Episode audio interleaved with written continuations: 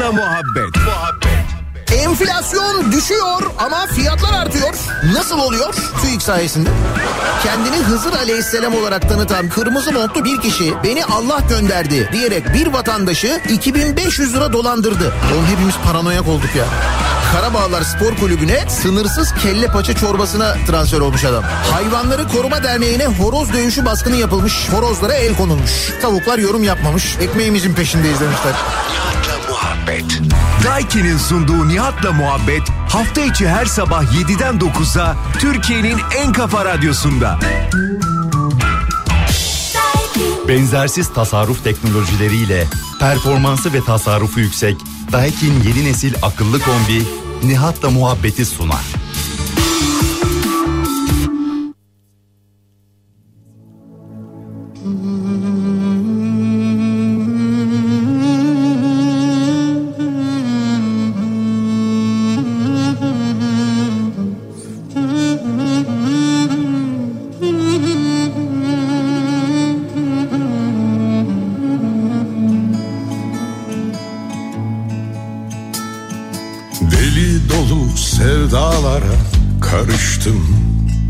Aleme küstüm, kendimle barıştım. Ne olurum diye hiç düşünme beni. Ben artık her şeye alıştım. Ne olurum diye hiç düşünme beni. Ben artık her şeye alıştım.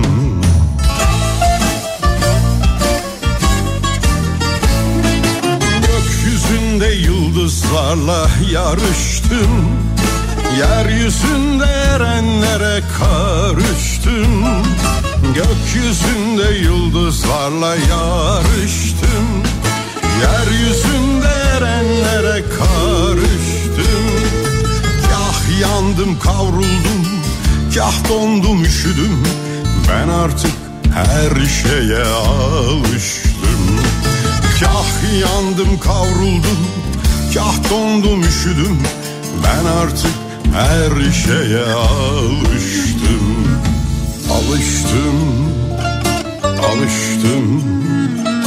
Ben artık her şeye alıştım. Alıştım, of, alıştım. Ben artık her şeye alıştım.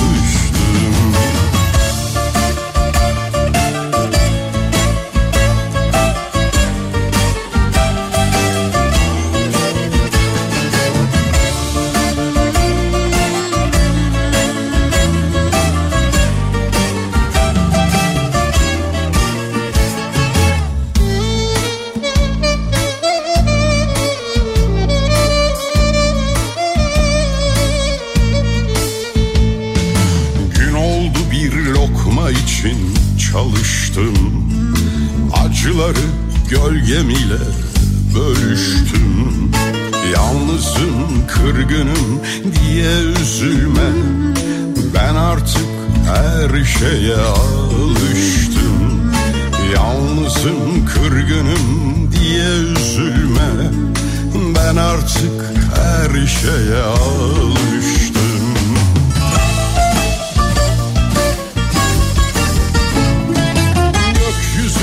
Yıldızlarla yarıştım, yeryüzünde erenlere karıştım. Gökyüzünde yıldızlarla yarıştım, yeryüzünde erenlere karıştım. Kah yandım, kavruldum, kah dondum, üşüdüm. Ben artık her şeye alıştım.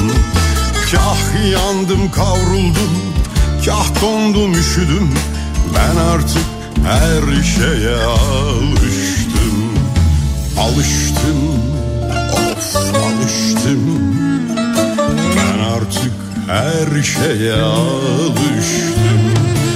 Alıştım, of, alıştım. Ben artık her şeye alıştım. Ben artık her şeye alıştım.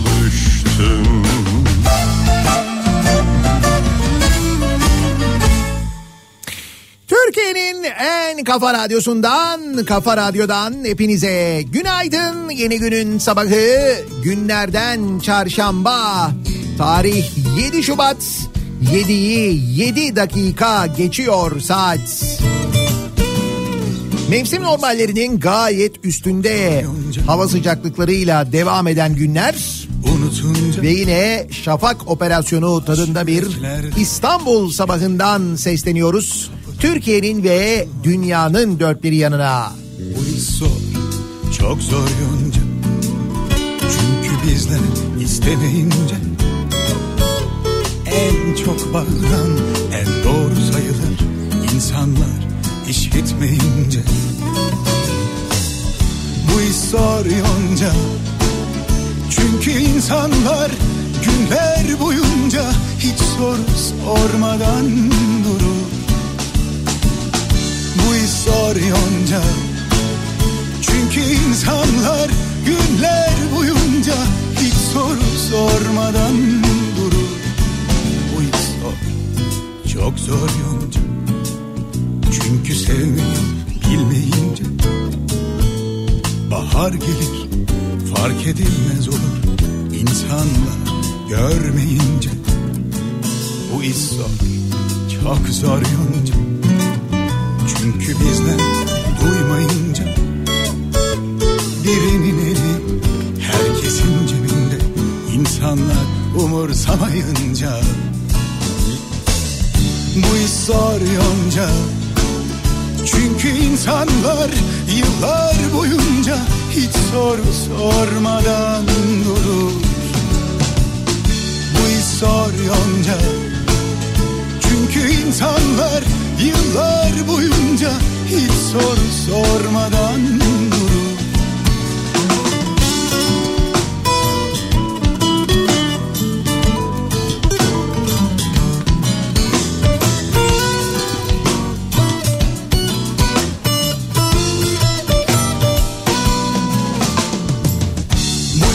Yonca. Çünkü insanlar günler boyunca hiç soru sormadan durur. Bu iş zor yonca. Çünkü insanlar... Günlerin uzamaya başlamasıyla birlikte sabah saatleri Türkiye'nin doğusundan başlayarak şafak operasyonu modunu yavaş yavaş terk ediyor. Bunun farkındayız. Farkındaysanız akşamlar da biraz daha geç hava kararıyor diyebiliriz. Dolayısıyla bu sorunu bir sene sonra yeniden hatırlamak üzere yavaş yavaş yine kapatıyoruz. Nitekim buna da şarkının az önce söylediği gibi, Toner Olgun'un söylediği gibi alıştık. Farkındaysanız 6 senedir sürekli aynı şeyi konuşuyor. Aynı problemleri, aynı tehlikeleri yaşıyor. Aynı şekilde psikolojimiz bozuluyor. Aynı şekilde söyleniyor. Beni kendine çeksen kendime getirip sallayıp hiçbir şey. Yetkililere sesimizi duyurmaya çalışıyor. Sar beni rahatla. Onlardan aynı yanıtları alıyoruz. Değişen hiçbir şey olmuyor yani. Yine geçen sene olduğu gibi bu sene de günlerin uzamaya başlaması ile birlikte bu sorunu bir sene sonra hatırlamak üzere kaldırıyoruz, bir kenara koyuyoruz. Dediğim gibi işte böyle alışınca böyle oluyor. Halbuki alışmaya müsaade etmemek, ses çıkarmak, hakkını almak için mücadele etmek, bunun tukaka bir şey olduğunu, kötü bir şey olduğunu sistem bize öğrettiği için, ki bunu gayet de kaba bir şekilde öğrettiği için, maalesef hakkımızı aramayı çok uzun zaman önce terk etmiş bulunuyoruz. Nitekim dün mesela Hatay'da tepkilerini gösteren insanlar ya da dün 6 Şubat anma törenleri gerçekleştirenlere yapılan muameleler mesela. Birazdan konuşacağız onlarla ilgili. Ve bu protesto gösterileri için örneğin siyasetçilerin hangi partiden olduğunun hiçbir önemi yok. pişkin pişkin yaptıkları açıklamalar, utanmazlıklar gerçekten de hayatımızda artık normal. Yakışıklı hani sen geliyorsun ya inceden, çok güzel bir tatlı telaş, sen geliyorum deyince. Yakışıklı yeniden yap bizi hiç düşünmeden. Bakın mesela yıllardır devam eden bir sorun var. Ben bununla ilgili çok ama çok konuştum zamanında. Hatta bu konuyla ilgili konuştuğum için zaman zaman böyle tehdit falan da edildim. Şu taksi meselesiyle ilgili şimdi çok gündemde, İstanbul'da taksi problemi konuşuluyor. Zaman zaman böyle iyice artıyor bu plaka meselesinden dolayı.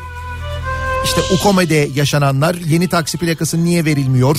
İşte zamanında Uber tartışması bilmem ne falan derken aslında onun çok öncesinde şununla ilgili ben konuşuyordum. Bir ara İstanbul'da dahil olmak üzere Türkiye'nin birçok yerinde yine bir ekonomik kriz döneminde taksicilere yönelik saldırılarda çok ciddi bir artış vardı. Taksici cinayetleri böyle çok fazla artmıştı. Yine büyük bir ekonomik kriz, hatta belki de en büyüğünü yaşıyoruz. Ve yine benzer olaylar farkındaysanız gündeme gelmeye başladı. Gasp, cinayet, taksicilere yönelik yapılan bu saldırılar. Ben o zaman da, yani bundan çok yıllar önce de diyordum ki Türkiye'nin bir taksi standardı olması lazım. Yani hiç olmazsa şehirlerin kendilerine göre bir standartları olması lazım. Yani işte bir İstanbul taksisi, bir Ankara taksisi, o şehrin şartlarına göre, iklimine göre belki, ama hepsinden önemlisi o taksinin içinde, yani bir taksi standardı belirlerken taksinin içinde taksi şoförünü de güvene alacak bir sistem, bir kabin sistemi olması lazım diye yıllardır anlatıyorum. Fakat şöyle bir sıkıntı var. Türkiye'de taksi plakası sahipleri özellikle büyük şehirlerde ve özellikle de İstanbul'da bu taksi plakalarını çalıştırdıkları için ya kendi aldıkları taksi aracının ya da o plakayı kiralayıp taksiyi çalıştıracak olanlar kendi kullandıkları taksi aracının en ucuz, maliyeti en düşük araç olmasını tercih etmelerinden dolayı şoförün güvenliğini, şoförün konforunu ve hatta yolcunun konforunu hiç düşünmüyorlar. Diyorlar ki işte çok para oluyor, biz o arabayı alamayız, şimdi onun maliyetinin altına mı gireceğiz? Olan kime oluyor ondan sonra? Olan taksi şoförüne oluyor. Olan o konforsuz arabalara binmek zorunda kalan yolcuya oluyor. Halbuki dediğim gibi bir taksi standardı belirlersiniz. Dersiniz ki taksi aracı olarak kullanılacak, ticari maksatta kullanılacak arabaların özellikleri bunlar olacak. İşte içinde kabin olacak. İşte Londra taksisi gibi düşünün mesela.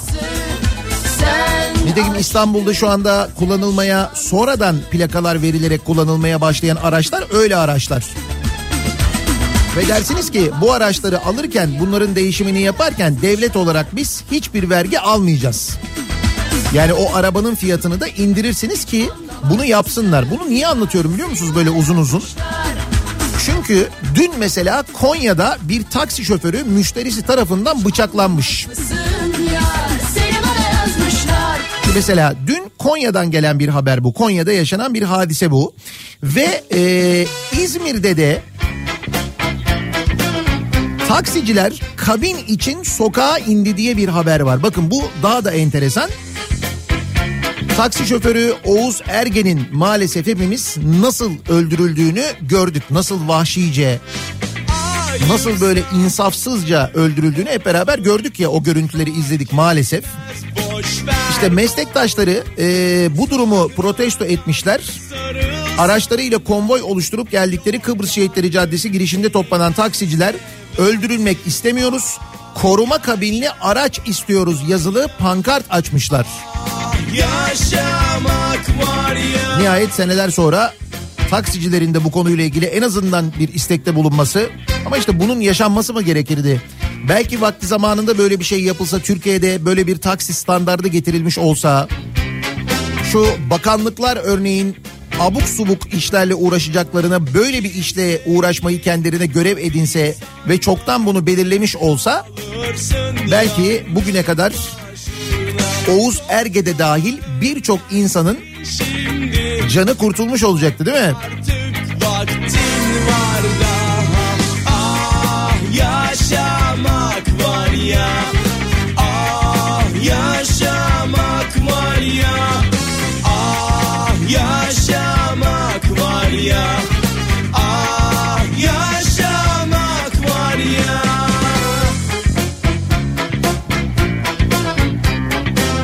Ben seneler önce bunu söylediğimde yine kabahatli olmuştum, onu da söyleyeyim. Özellikle bu taksi plakası sahiplerinden baya böyle tehdit falan da almıştım ben. Tabii.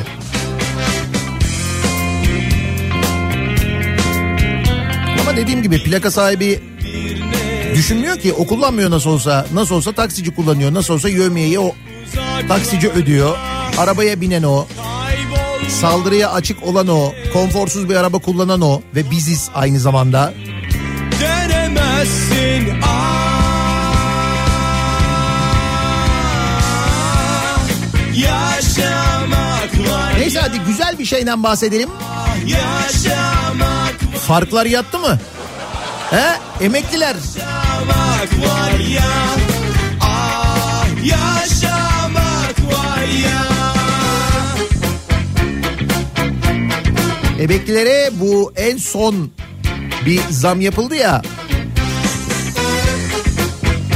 Böyle yavaş yavaş gıdım gıdım SSK emeklilerine yapılan zam biliyorsunuz. Önce bir yapıldı, ondan sonra üstüne bir parça daha, sonra üstüne bir parça daha. İşte o son parçanın farkı yatırılmaya başlanmış hesaplara muhtemelen gelmiş olabilir. Bir kontrol edin bakayım gelmiş mi gelmemiş mi? Aşkın yüzü körmüş derler ya senin içine. Ben biraz dağıttım halimi görsene. Parçalandığı için bütün cam kırıkları olsun yapıştırdım kendimi seninle.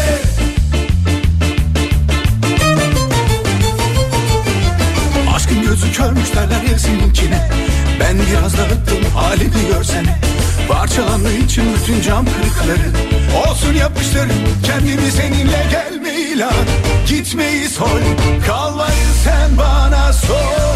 Sol yanıma sancımı sapladın ey sevgili. Gelme ilan gitmeyi sol, kalmayı sen bana sor. Sol yanıma sancımı, bu böyle gitmemeli. Evet. Yattı Nihat'cığım, yattı. Aynı anda da bitti.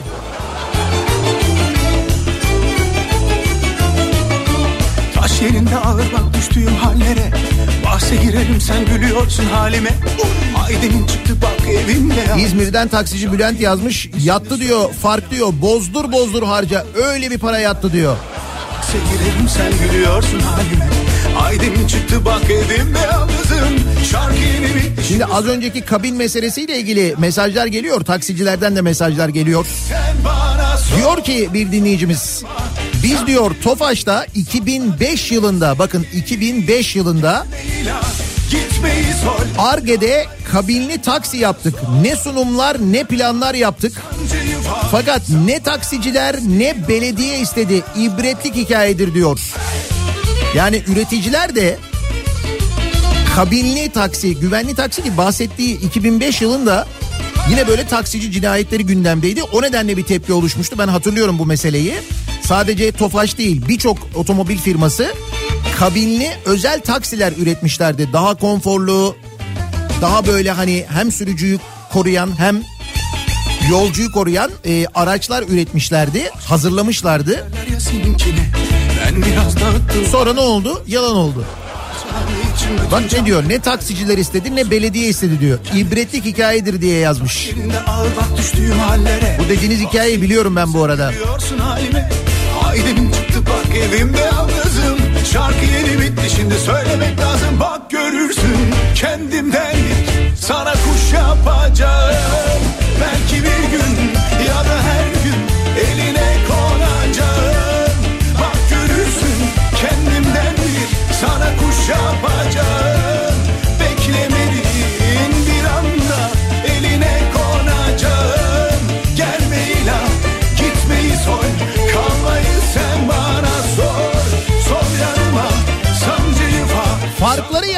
emekliler. Dün akşam yattığı tedirgin oldum bir anda diyen var. Ne yapsam, dünya turu mu yapsam acaba? Yok, şimdi farklı dünya turu olmaz. Onunla güzel bir Avrupa turu yapabilirsiniz. Yatan emekli maaşı farkıyla o kadar yani. Avrupa turu demişken yani mesela Anadolu yakasında yaşıyorsanız Avrupa yakasına bir geçersiniz. Vapurla bir dolaşırsınız Beşiktaş'ta, geri dönersiniz. Avrupa turu dedim mi?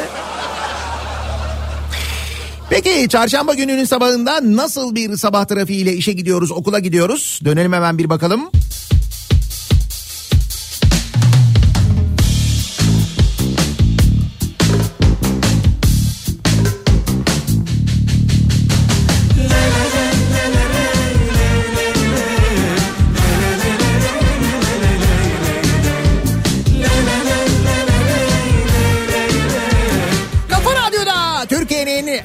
Kafa Radyosu'nda devam ediyor. Daikin'in sunduğu Nihat'la muhabbet. Ben Nihat Sırdar'la. Çarşamba gününün sabahındayız. 7.30 geçtik. Kaynat kaynat Roma kızı. Hoplata zıplata. Ver gazı ver gazı. Kerala Kerala. Dün yaşananlarla ilgili elbette konuşacağız. Protestolarla ilgili konuşacağız ki dün sabah da konuşmuştuk aslında ama sonrasındaki gelişmeler ya da gelişmemelerle ilgili de konuşacağız. Ama başka haberler de var. Sosyal medya sadece bizde değil, bütün dünyada insanların hayatında öyle bir yer almış vaziyette ki bir yandan etkili, bir yandan da etkili olsun diye, yani etkileşim yaratmak için öyle abuk subuk şeyleri yapıp sosyal medyada paylaşıyorlar ki insanlar, işte geçen gün anlatmıştım size, Zeytinburnu'nda elinde silahla, motosikletle gidiyor, silahla havaya ateş ediyor, karşıdan gelen arabalara silah doğrultuyor, bunların hepsini kayda alıyor ve sonra bunları sosyal medyada paylaşıyor. Genelde de TikTok oluyor zaten bunlar. Kastamonu'nun Cide ilçesinde 4 genç sosyal medyada etkileşim alabilmek için sahil kenarında bulunan kamelyayı ateşe verdi. Kamelyanın önünde fotoğraf çektiren gençler bunları sosyal medya hesaplarından paylaştı. Neyse, Allah'tan böyle paylaşıyorlar da polis kolay buluyor. Sonra bulunuyorlar yani.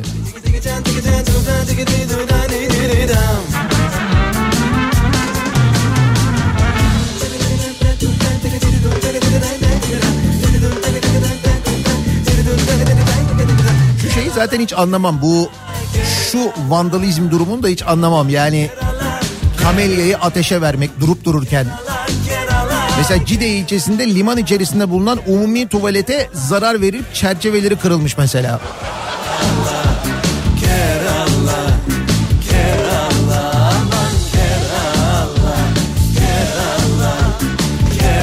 Bu şekilde etkileşim yaratıp takipçi kazanmaya çalışanlar, böyle ünlü olacağını, meşhur olacağını düşünenler var.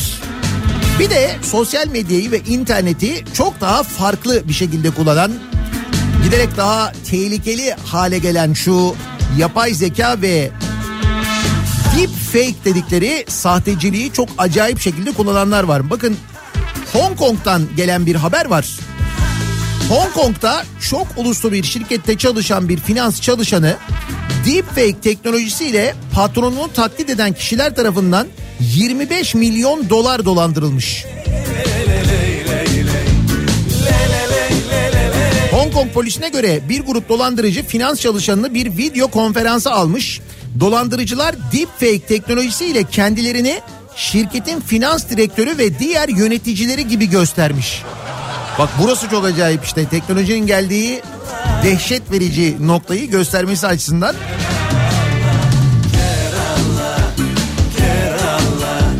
Olayı soruşturan komiser, anlaşılan video konferansta görüştüğü herkes sahteymiş demiş.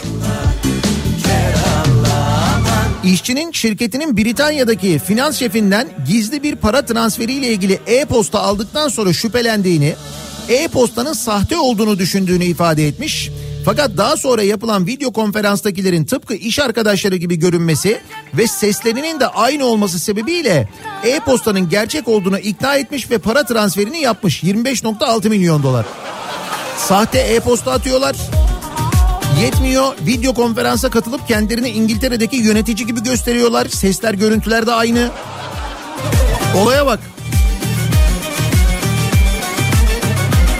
Ha, bizde bu kadar uğraşmaya gerek var mı dersen, bence hiç lüzum yok.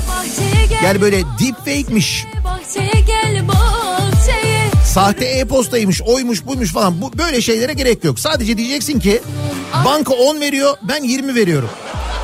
Bunu dediğin zaman bizde herkes her şeye ikna oluyor. Nitekim yeni bir dolandırıcılık olayı var sevgili dinleyiciler. Bahsedilen rakam 2,5 milyar lira civarında.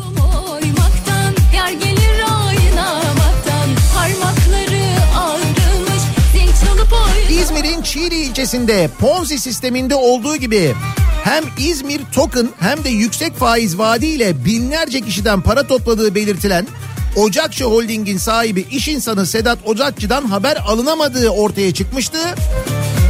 2,5 milyar lirayı aşkın vurgunda yeni detaylar ortaya çıkmış. Aracını satan, kredi çeken mağdurlardan çok sayıda kişi Ocakçı'ya ait bina önünde toplanmış.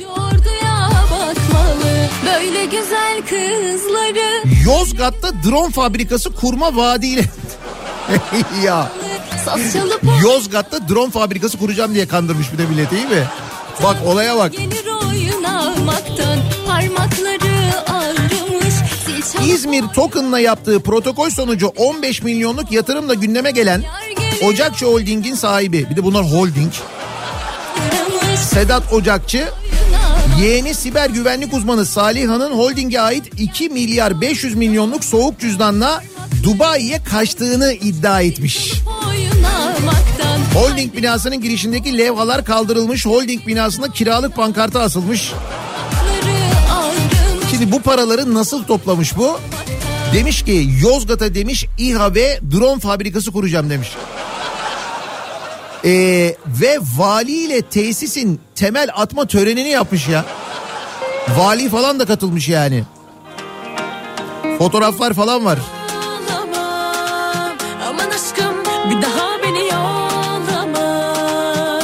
Organize sanayi, Yozgat Organize Sanayi Bölgesi'nde hayata geçirileceği belirtilen drone tesisi için Vali Yardımcısı Halil Dalak ve Ticaret ve Sanayi Odası Başkanı Taylan Alakoş da sözleşme imzalamış. Hatta valilik hesabından bunun paylaşımı da yapılmış. Ne var? 3 tane vinç var, bir tane çukur var, biliyor musun? Vinç değil, pardon. 3 tane şey var, dozer var, kepçe var. Önünde bir tane çukur var, bir arazi var. Bu kadar, başka hiçbir şey yok. Hatta bu fabrika, drone fabrikası için Turgay Tanülkü'nün oynadığı reklam filmi çekilmiş. Filmde Tanülkü yanındaki çocuğa "bu topraklar çok garip be evlat" demiş. Çocuk böyle bir teyyareye bakıyormuş. Sonra demiş ki Tanülkü, "ben teyyarenin küçüğünü yapabilir miyim" diyen çocuğa drone'a dikkat çekip "yaparsın be evlat" diyormuş. Nitekim adam yapmış. 2,5 milyarı almış, vın.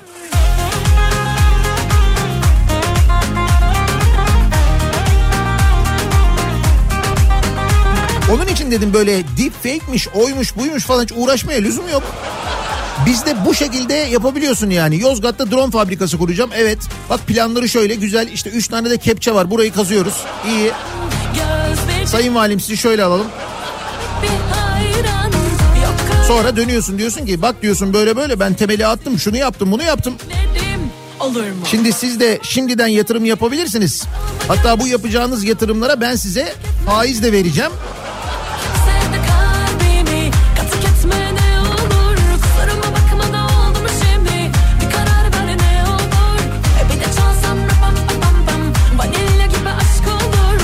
Yayının başında sormuştum emeklilere farklar yattı mı diye. Ben söyleyince farkına varanlar var. Farkların. Şimdi almış onları bir telaş, diyorlar ki biz bunu nasıl harcayacağız? Şimdi şöyle ben Susurluk'ta bir tost fabrikası kuruyorum. Çok yakında konuyla ilgili protokol de imzalıyorum. Bütün Türkiye'de Sırdar tostunu marka yapacağız. Üstelik siz bana yatırım yaptığınızda sadece yatırım yapmakla, geleceğe yatırım yapmakla kalmayacaksınız. İsterseniz size bayilik de vereceğim. Bak bu da var aynı zamanda. Yanınızda 3 kişiyi getirirseniz size %20 yerine %25'te faiz vereceğim. Nasıl sistem? İşte farkları nasıl değerlendirelim diye düşünüyordunuz. Yatırım fırsatı. Buyurun.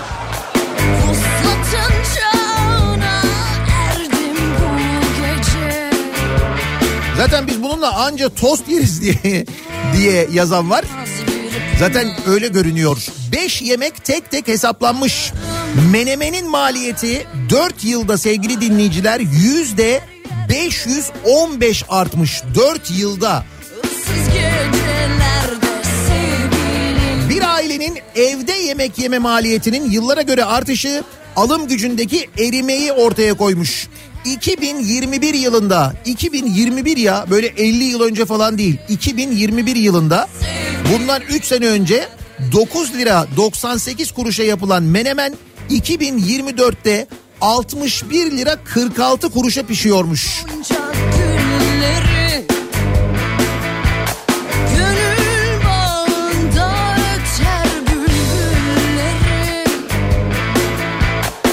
İstatistik Kurumu Ocak ayı enflasyon verilerini açıkladı ya. Resmi rakamlara göre aylık enflasyon %6.70, yıllık enflasyon %64.86. TÜİK yine bildiğiniz gibi yani.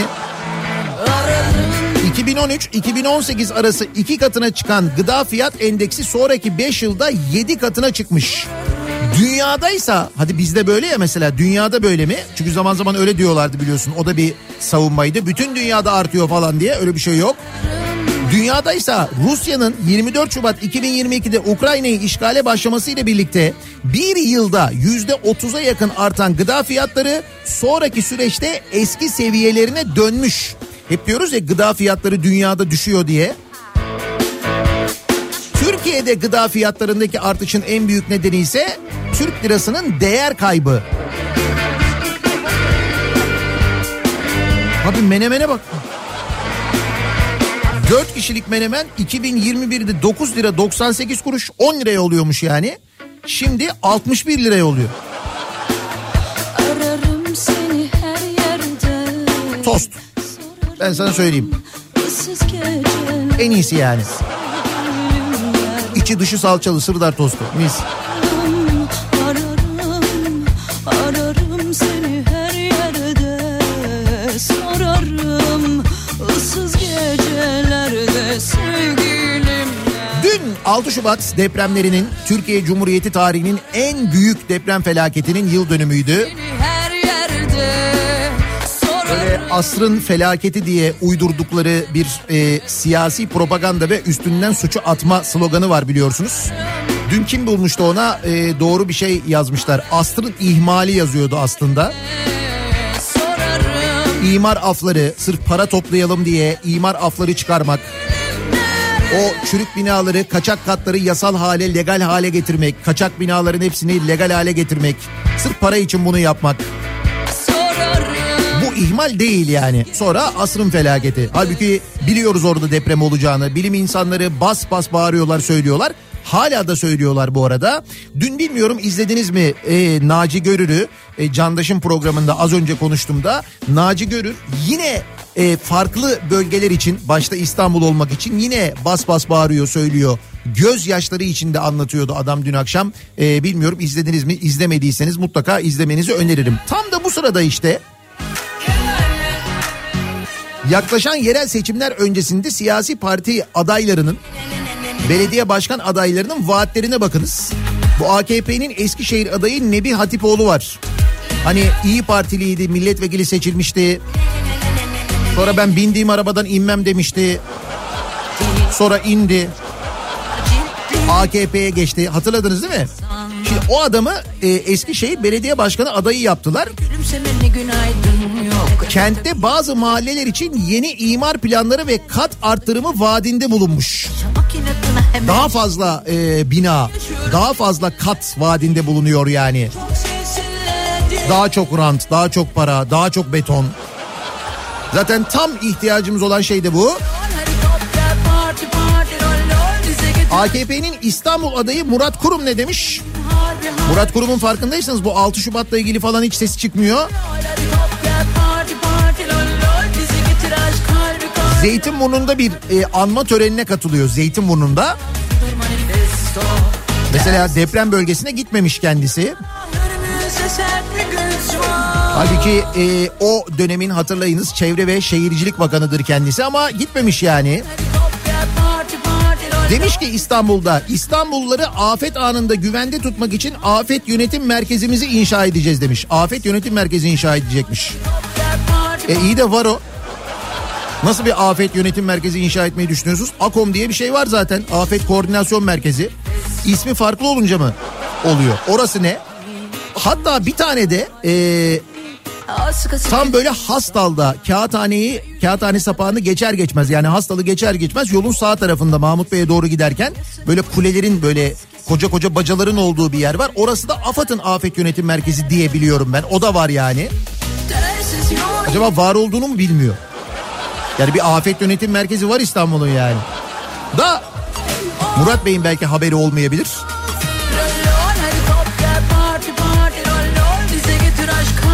Şimdi yeni Çevre Şehircilik ve İklim Değişikliği Bakanı Mehmet Özhaseki sevgili dinleyiciler. Kendisi bir önceki Ankara Belediye Başkan adayıydı hatırlarsanız. Mansur Yavaş'a karşı kaybetmişti. Daha öncenin Kayseri Belediye Başkanıydı değil mi Mehmet Özhaseki? Kayseriler daha iyi tanırlar kendisini. Şimdi şu anda Murat Kurum'dan sonra Mehmet Özhaseki Çevre Şehircilik Bakanı. Ve dün akşam katıldığı canlı yayında 6 Şubat depremlerinin yıl dönümünde bir televizyon programında konuşuyor. Evleri yıkılan vatandaşlarla ilgili şu cümleleri kuruyor. Diyor ki depremzedelerin evlerinin yıkılmasından memnun olduklarını vurgulayan Özhaseki, evlerinin yıkılmasından memnunlarmış depremzedeler. Diyor ki deprem bölgesinde yaptığımız şimdiki evlerin standardı eskisinden çok yüksek. Köy evlerini çelikten yapmaya başladık. 9 şiddetindeki deprem gelse bile yıkılması mümkün değil. Şimdiye kadar gidip köy evlerini teslim ettiğimiz ve misafir olduğum ev sahipleri şunu söylüyor. Allah razı olsun. Bak evimiz yıkıldı. Yıkıldığı iyi olmuş. Bize mis gibi villa verdiniz diyorlarmış depremzedeler. Böyle diyormuş. Çevre ve Şehircilik Bakanı böyle söylüyor. İyi ki yıkıldı evimiz diyorlarmış insanlar. Bir de baktım ki o da ne sürü bir sürçile. Bu arada Cumhurbaşkanı'nın Hatay ile ilgili söyledikleri var ya hani bak gördün mü Hatay'a işte hiçbir şey gelmedi falan diye. Yani siz bize oy vermediniz, o yüzden biz size yardım göndermedik, o yüzden biz size bir şey yapmadık anlamına gelen sözler, çok açık açık bu sözler aslında. Şimdi dün Maraş'ta yaptığı konuşmada şey diyor, biz diyor bütün belediyelere diyor gerekli ödenekleri gönderdik diyor. Tabii canım biz İstanbul'dan biliyoruz. İstanbul'daki birçok şeyin nasıl engellendiğini, İzmirliler zaten öyle yaşamaya alışkın vaziyetteler, onu da biliyoruz. Ne kadar da İzmir metrosuna 3000 lira mıydı? Onları da biliyoruz. Ama bakın daha net bir bilgi, daha net bir rakam var sevgili dinleyiciler. Şimdi mesela geride kalan bir yıllık süreçte, yani depremden sonraki bir yıllık süreçte mesela Gaziantep'te yıkılan konutların %42'sinin ihalesi yapılırken Hatay'da yüzde kaçının ihalesi yapılmış biliyor musunuz? %12. Buradan anlayın aslında siz durumun ne olduğunu. Ve dün yaşanan protestolar, dün sabah yayınındayken dinleyicilerimiz Hatay'dan özellikle yazmışlardı. Orada yaşanan protestoları duyurmuştum ben burada size. Hem Sağlık Bakanı'na hem Belediye Başkanı ve CHP'nin yeniden belediye başkanı adayı gösterdiği Lütfü Savaş'a çok büyük protestolar vardı. O sırada Özgür Özel de orada. Özgür Özel'e de protestolar gerçekleştirilmiş. Lütfü Savaş'la ilgili özellikle ona da protesto olmuş. Ve bu protestolarla ilgili Hatay Belediye Başkanı çıkmış saat böyle 3'te, yani öğleden sonra 3'te zannediyorum Fox muhabiri Gülşah İnce'ye konuşmuştu. Demiş ki bugün demiş on binlerce canımızın matemini tutarken acımızı bilerek ve isteyerek siyasi malzeme haline getirmeye çalışanlara Hatay'da fırsat vermeyeceğiz demiş. Yani diyor ki Lütfü Savaş O dün gece depremin olduğu saatte yapılan anma töreninde kendisini protesto eden insanlar bunu siyasi malzeme haline getirmeye çalışan insanlarmış. Yıllardır Hatay'da yaşayanlar, yakınlarını, ailelerini kaybedenler, evleri, işyerleri yok olanlar, yıllardır o kenti yöneten adamı protesto edince siyasi malzeme haline getirmeye çalışıyorlarmış. Öyle mi? İnsan utanır ya bunu söylemeye. Orada protesto eden insanların kim olduğunu bilir, onların nasıl kayıplar yaşadığını bilir, bunun farkında olur, bunu söylemeye utanır. Bunu söylemeye utanmayan bir insanı ve halkın bu kadar istemediği bir insanı da inatla ve ısrarla aday göstermek de neyin kafasıdır? CHP'de bunu anlamak hiç mümkün değil.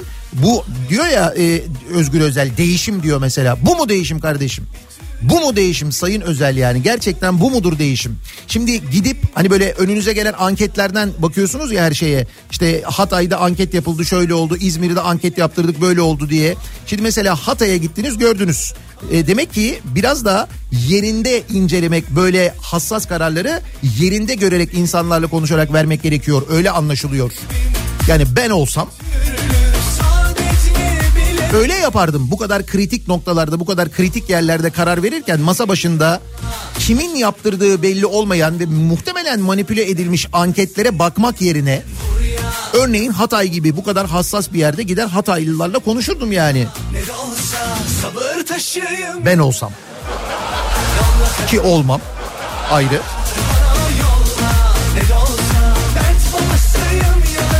Siz olsanız ne yapardınız peki sevgili dinleyiciler? Bir düşünsenize, bakın bu bütün bu yaşananları, sadece bu konuyla alakalı söylemiyorum ama sadece deprem konusuyla ilgili söylemiyorum. İşte yerel seçimler yaklaşıyor, misal bu yerel seçimlerle alakalı, belki ekonomiyle alakalı. Eleştiriyoruz siyasetçileri, yönetenleri, doğal olarak eleştiriyoruz. Çünkü bir kere eleştirmek hakkımız, oy veriyoruz, vergi veriyoruz.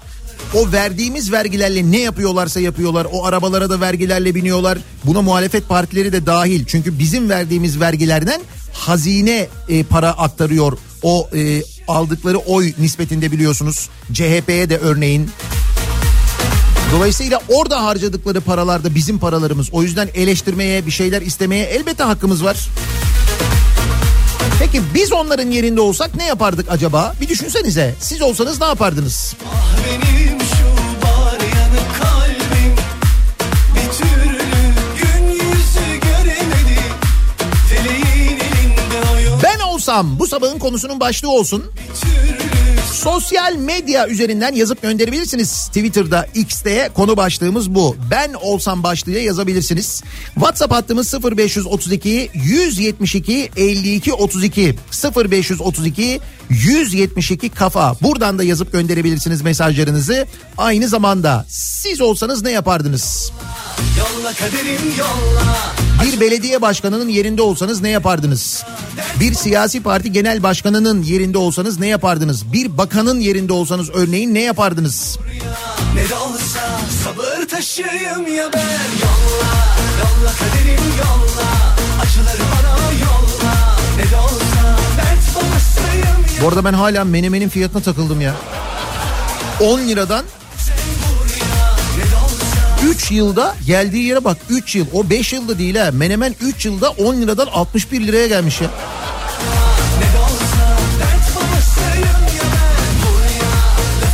Gerçi ben tost diyorum da şimdi kantindeki tost fiyatlarını gönderiyor çocuklar. Menemeni geçmiş. Tostun fiyatı menemenden pahalı bazı yerlerde, baksana. Bir ara verelim, reklamlardan sonra yeniden buradayız.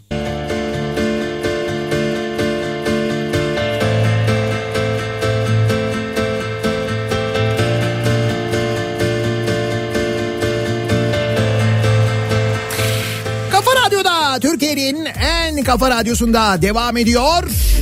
Daikin'in sunduğu Nihat'la muhabbet. Ben Nihat Sırdar'la çarşamba gününün sabahındayız. 8'i 6 dakika geçiyor saat.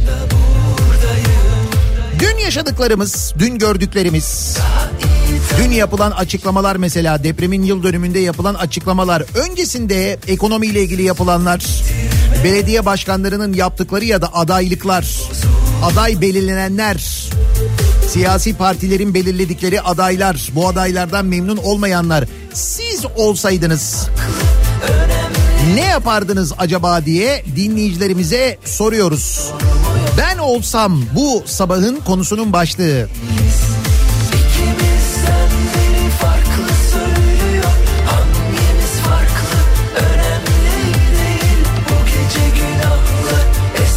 Ben olsam, tabii herkes önce bir kendine yontuyor. Ben olsam staj ve çıraklık sürelerini emeklilik başlangıcı sayardım diyen var mesela. Hatırlatırım, bu konu meclis gündemine getirildi. AKP ve MHP'lilerin oylarıyla reddedildi. Onu da unutmayın da. Hoş, unutacaksınız nasıl olsa, boş ver.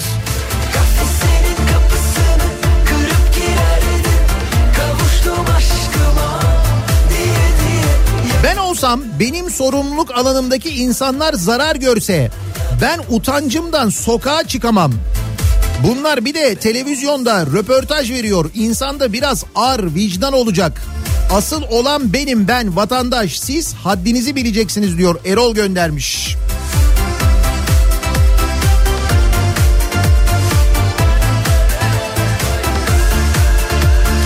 Mesela Lütfü Savaş'ın yerinde ben olsam özür diler istifa ederdim diyor. Gülcan göndermiş.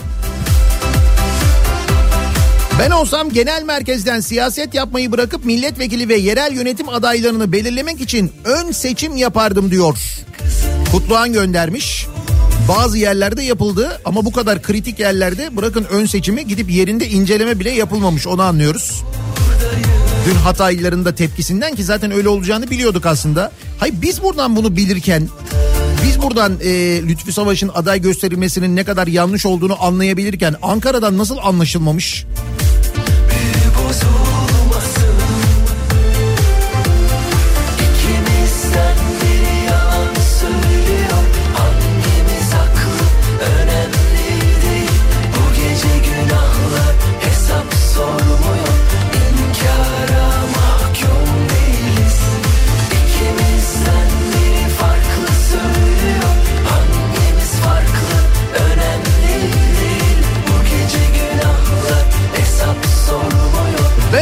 Menemeni evde yerim diyor bir dinleyicimiz. Siz diyor menemenin evdeki maliyetine şaşırıyorsunuz ama Bursa otoyolu üzerinde bir menemencide bir porsiyon standart menemen 400 liraydı 3 hafta önce. Yuh! Bir dakika, Uludağ'da 400 liraydı da o, ben dediğiniz menemenciyi biliyorum. O menemencide 400 lira mı oldu menemen? Ne diyorsun ya? Bir de bu arada çakallı menemeni diye satıyorlar. Alakası yok, biliyorsunuz değil mi? Hani çakallı menemenini bilen biri olarak söylüyorum ben. İlgisi yok yani. Tamam, bizim bu tost işini kesin hayata geçirmemiz lazım. Zaten demin dedim, ben dedim Sırdar tostu fonu kuracağım dedim. Herkes IBAN yolla diyor ya. Halkımız zaten böyle şeyleri aç.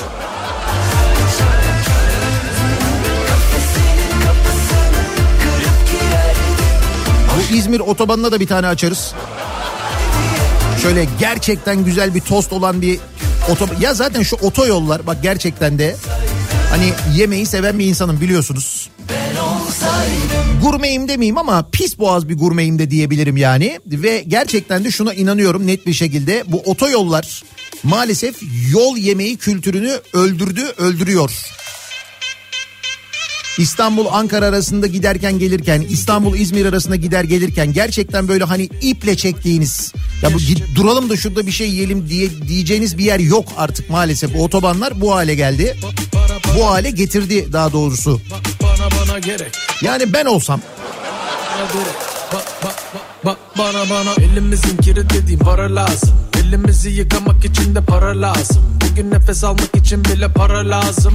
Ben olsam Hatay'dan Barış Atay ya da Gökhan Zan'ı aday gösterirdim diyor mesela bir dinleyicimiz. Bakın açık oyna çünkü bu da benim tarzım. Bizim insanlıkta gözümüz yok, para lazım. Böyle çok isim de geliyor aynı zamanda. Zinciri başa bela.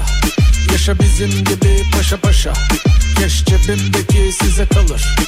Sancaktepe'den Ali diyor ki ben olsam Sayın Murat Kurum gibi bilim adamlarının Salda Gölü'ne ayakkabıyla bile girilmesi yasaklanmalı dediği yere iş makinelerini sokar, Salda manzaralı TOKİ toplu konutları yaparım. Ki hatırlarsanız Murat Kurum'un Çevre ve Şehircilik Bakanlığı zamanında Salda Gölü'nün de canı okunmuştu. Şimdi o tecrübelerini İstanbul'da tatbik edecek kendisi, onun için aday. Abi ben senin yerinde olsam Toast Coin diye bir kripto para çıkarır. Aa, Toast Coin fena fikir değilmiş ha. Ha? Elimizin geri başa bela. Yaşa bizim gibi paşa paşa. Keş cebimdeki size kalır. Yine üçün biri gerek. Para para direkt. Bizim kaderimiz şarkıda var zaten. Farkındaysanız. Para para direkt. Bak bana para. Elimizin geri başa bela. Yaşa bizim gibi paşa. Rüzgar paşa. Diyor ki okulda tost 75 lira. Yine üçün biri gerek. Sömestr tatilinden döndükten sonra kantindeki zamları görmüş çocuklar da yeni yeni şu anda farkına varıyorlar. Bak bana bak para bak bana ben bir siyasi parti başkanının yerinde olsam öncelikle görev vereceğim kişilerin üniversite diplomalı olmasına, ne dediğini bilen, empati kurabilen, halkın içinden gelen, sorumluluk sahibi ve en önemlisi yaptığı herhangi bir hatada özür dileyip istifa eden kişiler olmasına dikkat ederdim diyor bir dinleyicimiz. Biz maalesef o liyakat meselesini çoktan terk etmiş vaziyetteyiz. İktidarında, muhalefetinde hiç öyle bir liyakat beklentisi durumu yok yani maalesef. Git desem de, senle işim olmaz desem de, bırakmaz peşimi. İstesem de, istemesem de, hep para, hep para, hep para, hep para, hep çıkar yoluma, hep çıkar yoluna, hep para, hep para, hep para, hep para, hep çıkar yoluma, hep çıkar yoluna. Ben belediye başkanı olsam sorumlu olduğum il ya da ilçede sık sık deprem bölgesine yardım düzenlerdim. Deprem bölgesinde çadırlarda kalan insanlara toplanan yardımları düzenli olarak göndermeye çalışırdım diyor bir dinleyicimiz. Nitekim şimdi 6 Şubat yıl dönümü olduğu için çokça gündeme geldi ama 8 Şubat'ta 9 Şubat'ta maalesef kimse kalmayacak orada. Bir grup insan var, bazı büyük kuruluşlar var, bazı büyük şirketler var. Onlar düzenli olarak yardımlarına o bölgede devam ediyorlar. Eğitim çalışmaları düzenliyorlar. Gerçekten de yapanlar var. Onlara da haksızlık etmemek lazım ama unutuluyor mu? Evet, unutuluyor. Ben olsam tostu 50 liradan 10 liraya düşürürdüm diyor. Ece göndermiş. Şimdi Ececiğim sen bunu yazıyorsun. Mesela kantin işleten bir dinleyicimiz var. O da mesaj göndermiş. Dur bakayım, onu bulmaya çalışıyorum. Diyor ki ben de kantinciyim. Attığım listedeki fiyatların bir kuruş üstüne satamaz, altına satabilir.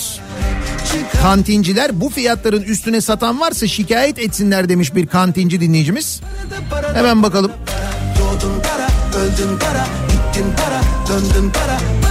Bak diyor ki mesela kaşar peynirli tostun satış fiyatı 30 lira olmalıymış. Yani 30 lira diyor bu listede. İstanbul Kantinciler Esnaf Odası 2023-24 eğitim öğretim yılı 1. dönem diyor. Acaba 2. dönem için yeni fiyatlar mı belirlendi? Yani normalde diyor bu fiyatların üstüne satamazlar, eğer satılıyorsa şikayet edin diyor. Kime şikayet edeceğiz? İstanbul Kantinciler Esnaf Odası'na mı şikayet edelim?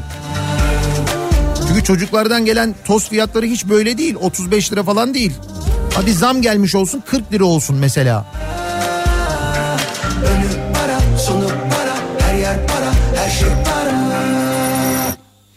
Yeterince yetkili bir makamda ben olsam ilk yapacağım şey hükümet için çalışan herkesin, bakan, cumhurbaşkanı, milletvekilleri, maaşlarını asgari ücrete düşürür.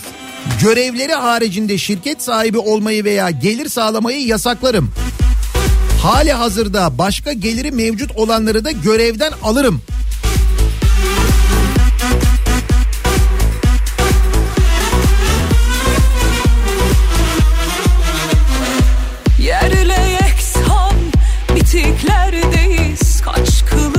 Antalya Konya altından Avni Can dinliyormuş beni.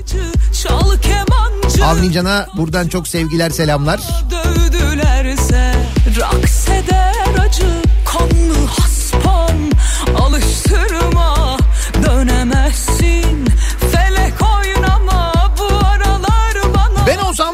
İstanbul'daki gibi en az 2 yabancı belediye başkanı transferine izin verirdim.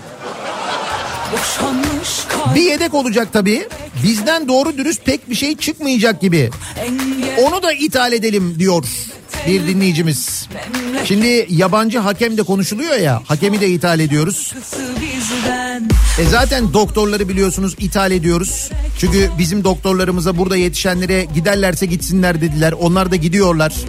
Dün vardı mesela bir doktor yazmış. Sağlık Bakanlığı tarafından bulundukları birime atanan Mısırlı bir doktor gelmiş ve o doktorun, yani Türk doktorun yazdığına göre önüne konulan filmden bir şey anlamamış, ilaçları bilmiyormuş.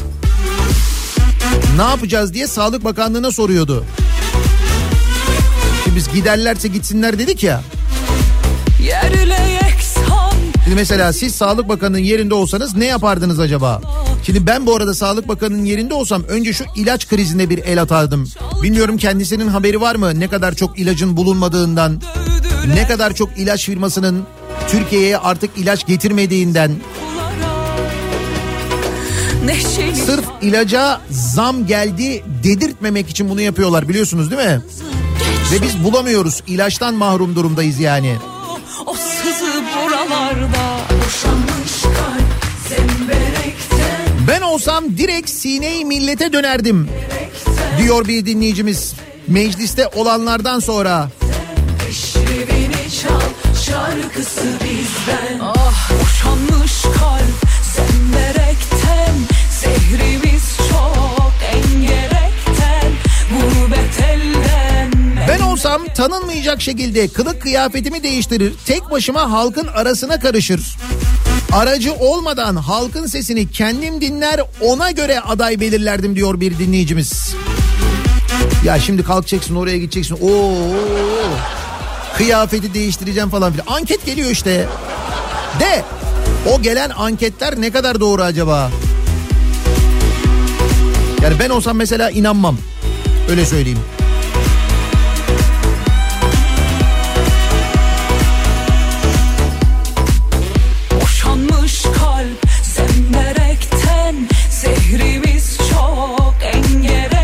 Bu arada Çakallı'dan mesaj geldi. Şimdi bu İzmir otobanında menemen 400 liraymış ya, Çakallı menemeni. Çakallı'da şu anda menemen 120 liraymış, haberiniz olsun. Orijinal olanı yani. Çünkü bu otobanda olan değil yani, Çakallı menemeni değil o. Samsun'da orijinal Çakallı menemeni 120 liraymış.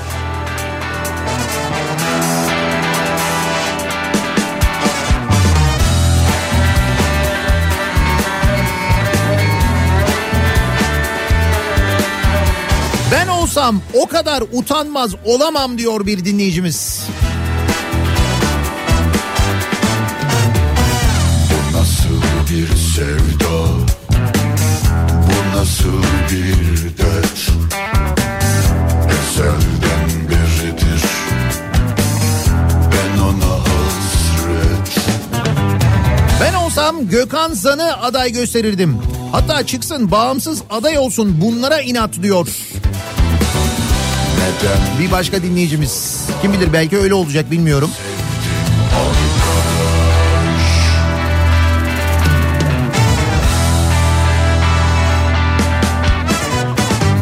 Efkarıma yenik düştüm bu akşam, hayali peşimde gitmez başımdan. Kör olasın. Ben olsam hiçbir şey yapmasam en azından bir Sadık abiyle konuşurdum diyen var. Değil mi? Ondan bir şey öğrenilebilir. Ona sorulabilir yani.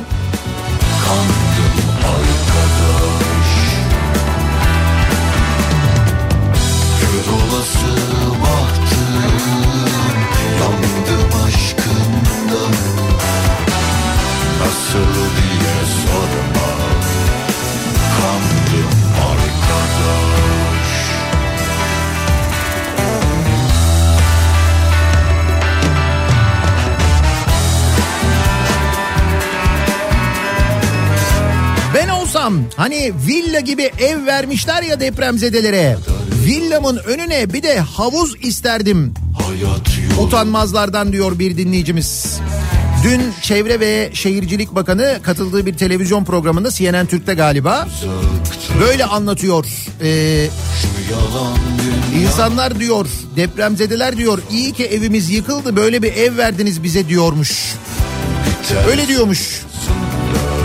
Mehmet Özhaseki kendi söylüyor işte, dinleyin kendi ağzından.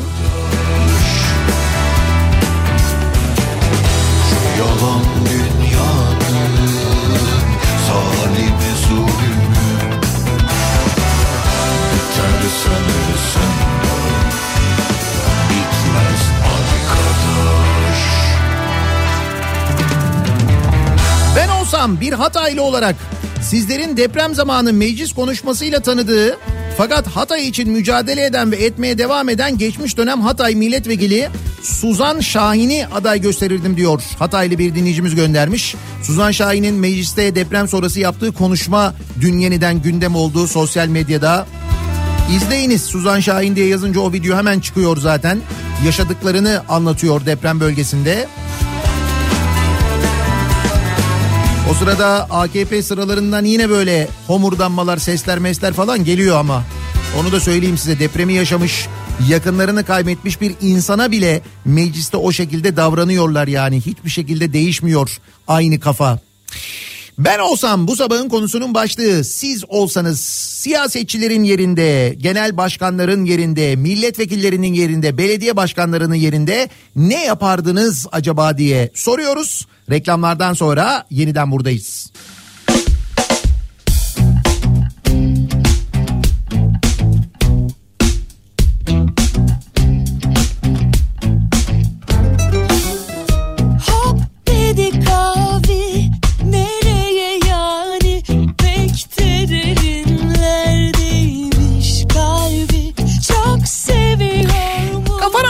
Türkiye'nin en kafa radyosunda devam ediyor. Daikin'in sunduğu Nihat'la muhabbet. Ben Nihat Sırdar'la. Çarşamba gününün sabahındayız. Ben olsam bu sabahın konusunun başlığı. Senin olacak bu kızın kalbi. Bekliyorum. Yöneticilerin yerinde olsanız, politikacıların yerinde olsanız, belediye başkanlarının yerinde olsanız ne yapardınız acaba?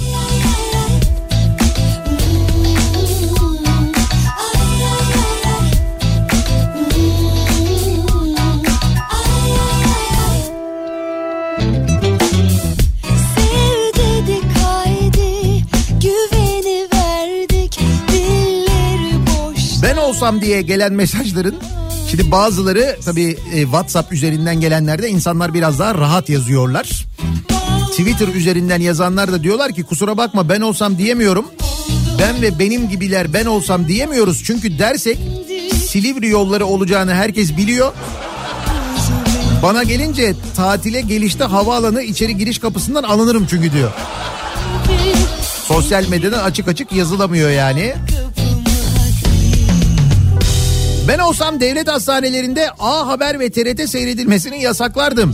Oraya gidenler evlerinde zaten o kanalları seyrediyorlar. Hani belki burada seyredip sorgulamayı öğrenirler diyor Kutluhan. Sadece hastanelerde falan değil. Böyle birçok yerde zorunlu biliyorsunuz o kanallar, mecbur.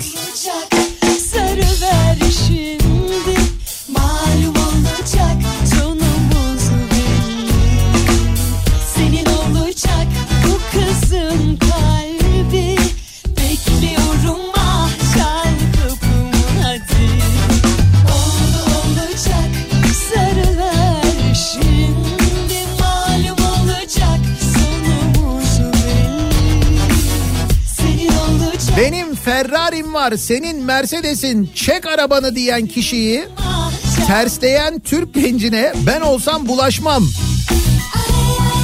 Şu anda dünyanın gündemine bir Türkiye asla bulaşma başlığıyla paylaşılıyor diye bir görüntü var. Ben de bunu ilk defa izliyorum. Şimdi bir park yeri var sevgili dinleyiciler. O park yerine biri Mercedes'iyle park etmiş. Arkasından bir tane Ferrari geliyor. Ferrari'nin sahibi diyor ki Mercedes'in sahibine, arabanı çek diyor kardeşim diyor buradan diyor. Ben diyor buraya gireceğim diyor. Ben çekmem, buraya bıraktım arabayı diyor. Kardeşim benim Ferrari'm var, senin Mercedes'in var, çek arabayı diyor. Aslında fena reklam değil Türkiye için yani. Olaylara bak sen ya.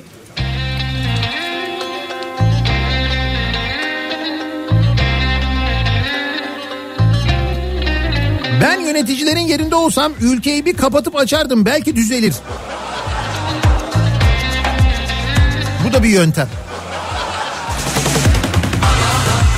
Özgür Özel'in yerinde ben olsam Barış Atay'ı tiple ortak aday olarak Hatay Belediye Başkanı olarak gösterirdim. Hatay'ın iradesi belki biraz daha fazla temsil edilirdi bu şekilde diyor bir dinleyicimiz. Gel otur yamacıma gel gel gel gel anlatayım anlarımı gel gel gel gel. Ben olsam seçim sistemini eskiden olduğu haline getirirdim. Her bölgeye parti değil milletvekili seçerdi. Lider ve fraksiyon saçmalığından kurtulurduk. Halk vekilini bilir, ona hesabını sorardı diyor dinleyicimiz. Küçük bir cehennem her yer dağlar. Köle miyiz, eşek miyiz, düş yakamızdan. Hamdık, piştik, kandık, yandık ya bu duyan. Hatay Defneliyim diyor Deniz. Biz o treni 28 Mayıs'ta kaçırdık. Aylardır söylüyorum, kim gelirse gelsin bize Hatay'a geçmiş olsun ki Cumhurbaşkanı da itiraf etti. Onlar gelse istediklerini yapacaklar. Başka parti gelse bir şey yapılmasına izin vermeyecekler. Her türlü bizim durumumuz kötü diyor yani Deniz.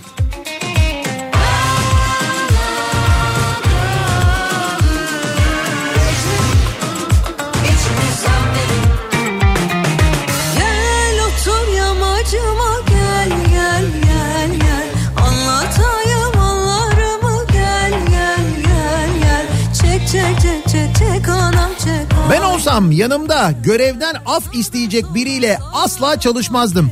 Depremde o soğukta ayağında terlikle yanımda bir çocuk olmasına izin vermezdim. Utanırdım bütün olanlardan, ben utanırdım diyor dinleyicimiz. Ki bu durumdan hiç utanmayan, ayağına böyle sarı çizmeleri geçirip terlikle dolaşan çocuklarla fotoğraf çektiren siyasetçiler de, genel başkanlar da gördük biz. Zaman geldiğinde kaçacak deli kara bence.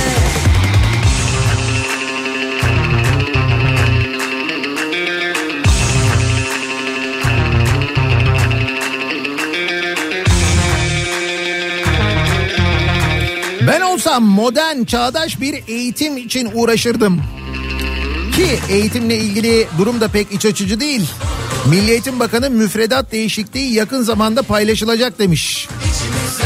Şimdi Milli Eğitim Bakanı'nın, şu andaki Milli Eğitim Bakanı Yusuf Tekin'in şu ana kadar yaptıkları ve söylediklerini düşününce nasıl bir müfredatın geleceğini az çok tahmin edebiliyoruz herhalde, değil mi hep beraber?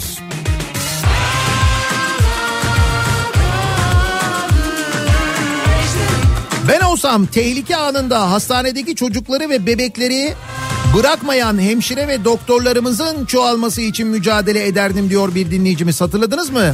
6 Şubat depremleri sırasında yeni doğan servisindeki kuvözleri tutan hemşireyi ya da deprem olur olmaz erkekler fıtı fıtı dışarıya doğru kaçarken hasta odalarına doğru koşup çocukları alıp dışarıya çıkaran hemşireyi hatırladınız mı peki? Dün o görüntüler yeniden paylaşıldı. İşte biz o sağlık çalışanlarına giderlerse gitsinler dedik. Sen de bizim insansın. Ne süperim ne de kahraman. Bekliyorum var bundan zaman. Geldiğinde kaçacak deli kara bence.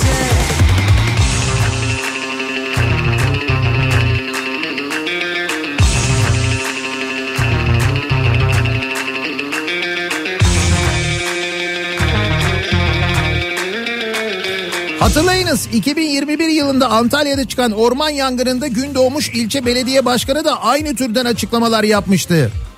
Evi zarar gören vatandaşa TOKİ yardım edecek, keşke bizim de evimiz yansaydı diyecekler demişti. Yıllar değişiyor ancak kafalar değişmiyor.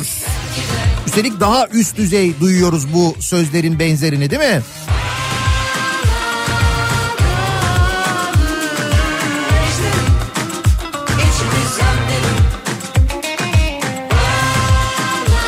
Ben olsaydım diyeceğim ama siyasiler zaten benim yerime oradalar. Keşke siyasiler de halk da bunun farkına varabilse. Keşke, değil mi?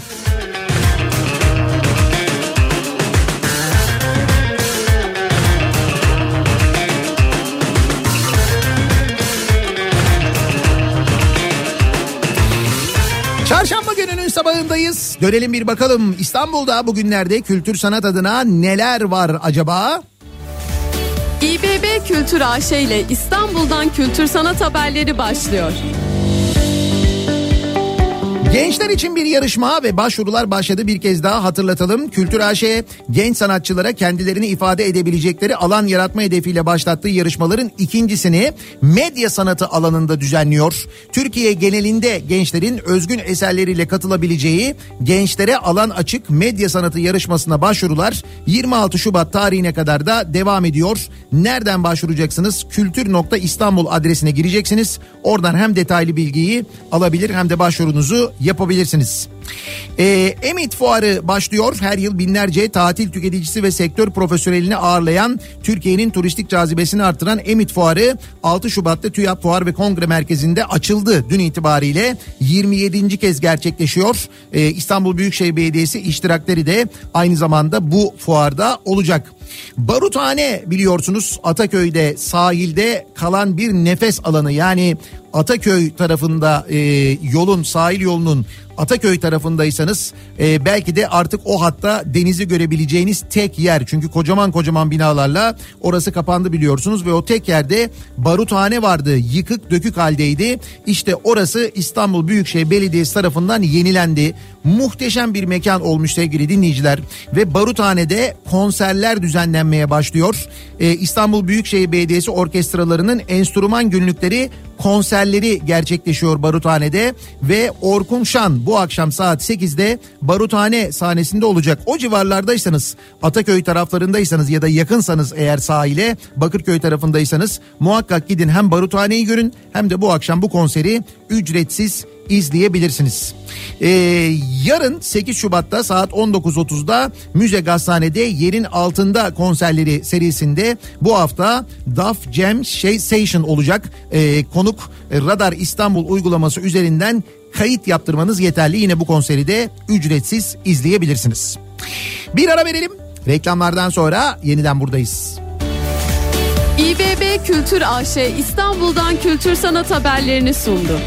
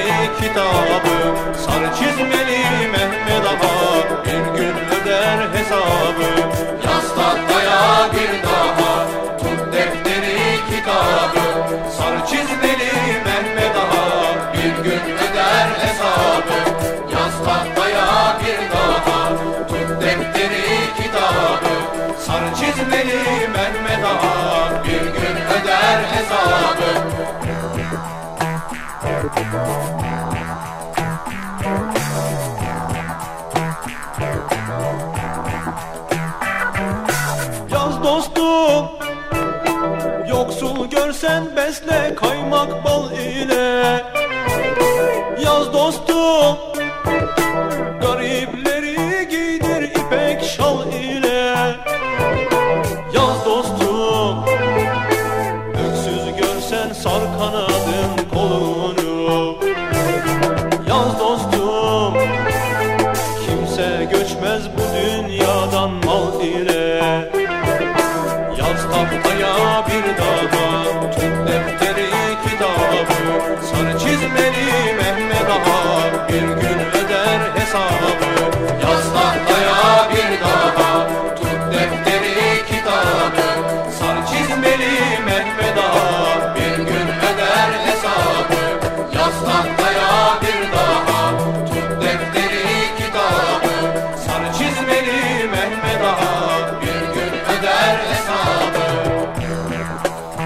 Radyo'da, Türkiye'nin en kafa radyosunda çarşamba gününün sabahındayız ve geliyoruz bir Nihat'la Muhabbet programının daha sonuna. Biz olsaydık ne yapardık acaba diye düşündük. Gelen mesajlardan anlıyoruz ki bizim hem hayal gücümüz hem de ahlak anlayışımız maalesef yöneticiler kadar geniş değil. O nedenle onların yaptıklarını yapmak pek kimsenin aklına gelmiyor. Genelde doğru düzgün işlerle ilgili mesajlar geliyor dinleyicilerimizden. Birazdan Kripto Odası başlayacak. Güçlü Mete Türkiye'nin ve dünyanın gündemini aktaracak sizlere. Bu akşam 18 haberlerinden sonra eve dönüş yolunda Sivrisinek'le birlikte yeniden bu mikrofondayız biz. Tekrar görüşünceye dek hoşçakalın. Kitabı sarı çizmeli Mehmet Ağa, bir gün öder hesabı, yaz tahtaya bir